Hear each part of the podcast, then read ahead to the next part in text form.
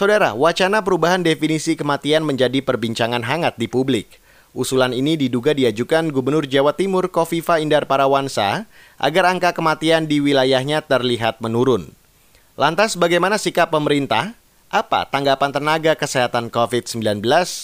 Simak laporan tim KBR yang akan dibacakan Valda Kustarini. Munculnya isu perubahan definisi kematian pasien COVID-19 bermula dari siaran pers di situs resmi Kementerian Koordinator Maritim dan Investasi 17 September 2020. Rilis itu terkait rapat koordinasi Menko Marves Luhut Panjaitan dengan para gubernur di delapan provinsi penyumbang angka COVID terbesar. Melalui keterangannya, juru bicara Kemenko Marves, Jody Mahardi menyebut bahwa Gubernur Jawa Timur, Kofifah Indar Parawangsa meminta format baku tentang penghitungan angka kematian penderita COVID-19.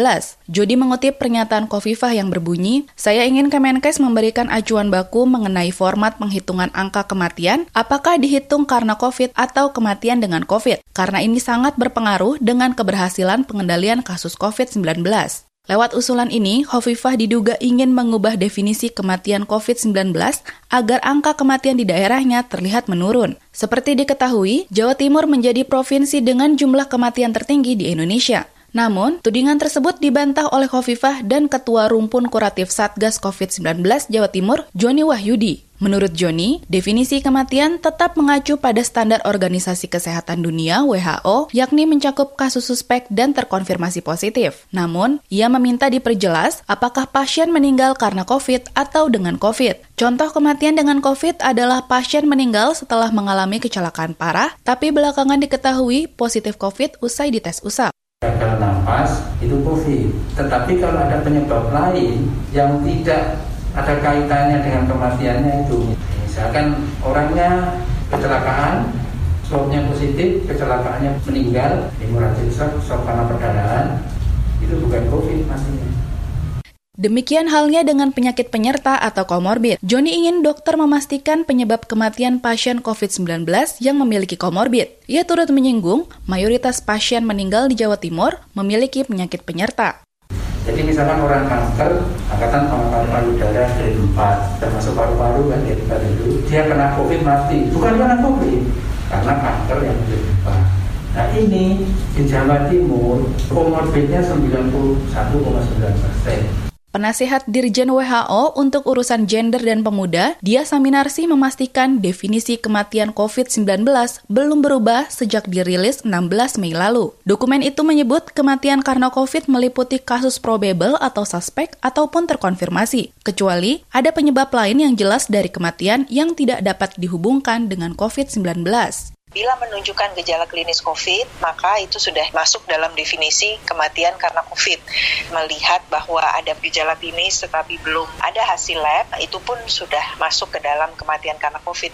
Dia mengatakan acuan WHO bisa saja direvisi, namun usulan perubahannya harus memiliki landasan ilmiah yang kuat apabila usulan perubahannya kepada WHO, maka WHO akan tentunya menampung usulan tersebut dan apabila ada evidence yang cukup kuat ke arah sana, maka bisa dirubah. Tapi kalau tidak berdasarkan evidence, maka belum ada perubahan. Dokter spesialis paru Franz Abednego Baru setuju jika ada upaya memperjelas penyebab kematian pasien COVID-19.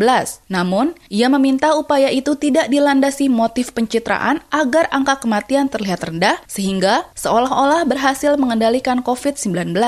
Saya setuju, hendaknya kita semakin tajam. Tetapi latar belakangnya bukan karena pencitraan supaya Indonesia bagus angka kematiannya rendah. Jadi dialih-alih dengan kematian karena stroke, karena serangan jantung. Franz mengingatkan ada persoalan lain jika penyebab kematian pasien corona tetap ingin diperjelas. Tenaga kesehatan pasti bakal makin terkuras karena mengurusi tugas tambahan, yakni melakukan otopsi jenazah pasien COVID-19 kesimpang siuran ini karena tidak membiasakan kita untuk autopsi. Dengan autopsi lah kita bisa menyimpulkan penyebab kematian yang sebenarnya. Dengan melakukan autopsi, wah pasiennya bisa 100 sampai 150 orang per hari meninggal, autopsi nggak akan mungkin kita laksanakan, tenaga autopsi kita sangat kurang. Sementara itu, pemerintah menegaskan belum berencana mengubah definisi kematian penderita COVID-19.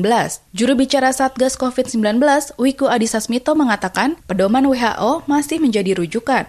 Pada saat ini pemerintah Indonesia belum ada wacana untuk melakukan perubahan seperti yang diusulkan oleh Gubernur Jawa Timur. Pemerintah Indonesia menggunakan definisi kematian COVID-19 merujuk kepada acuan dari WHO.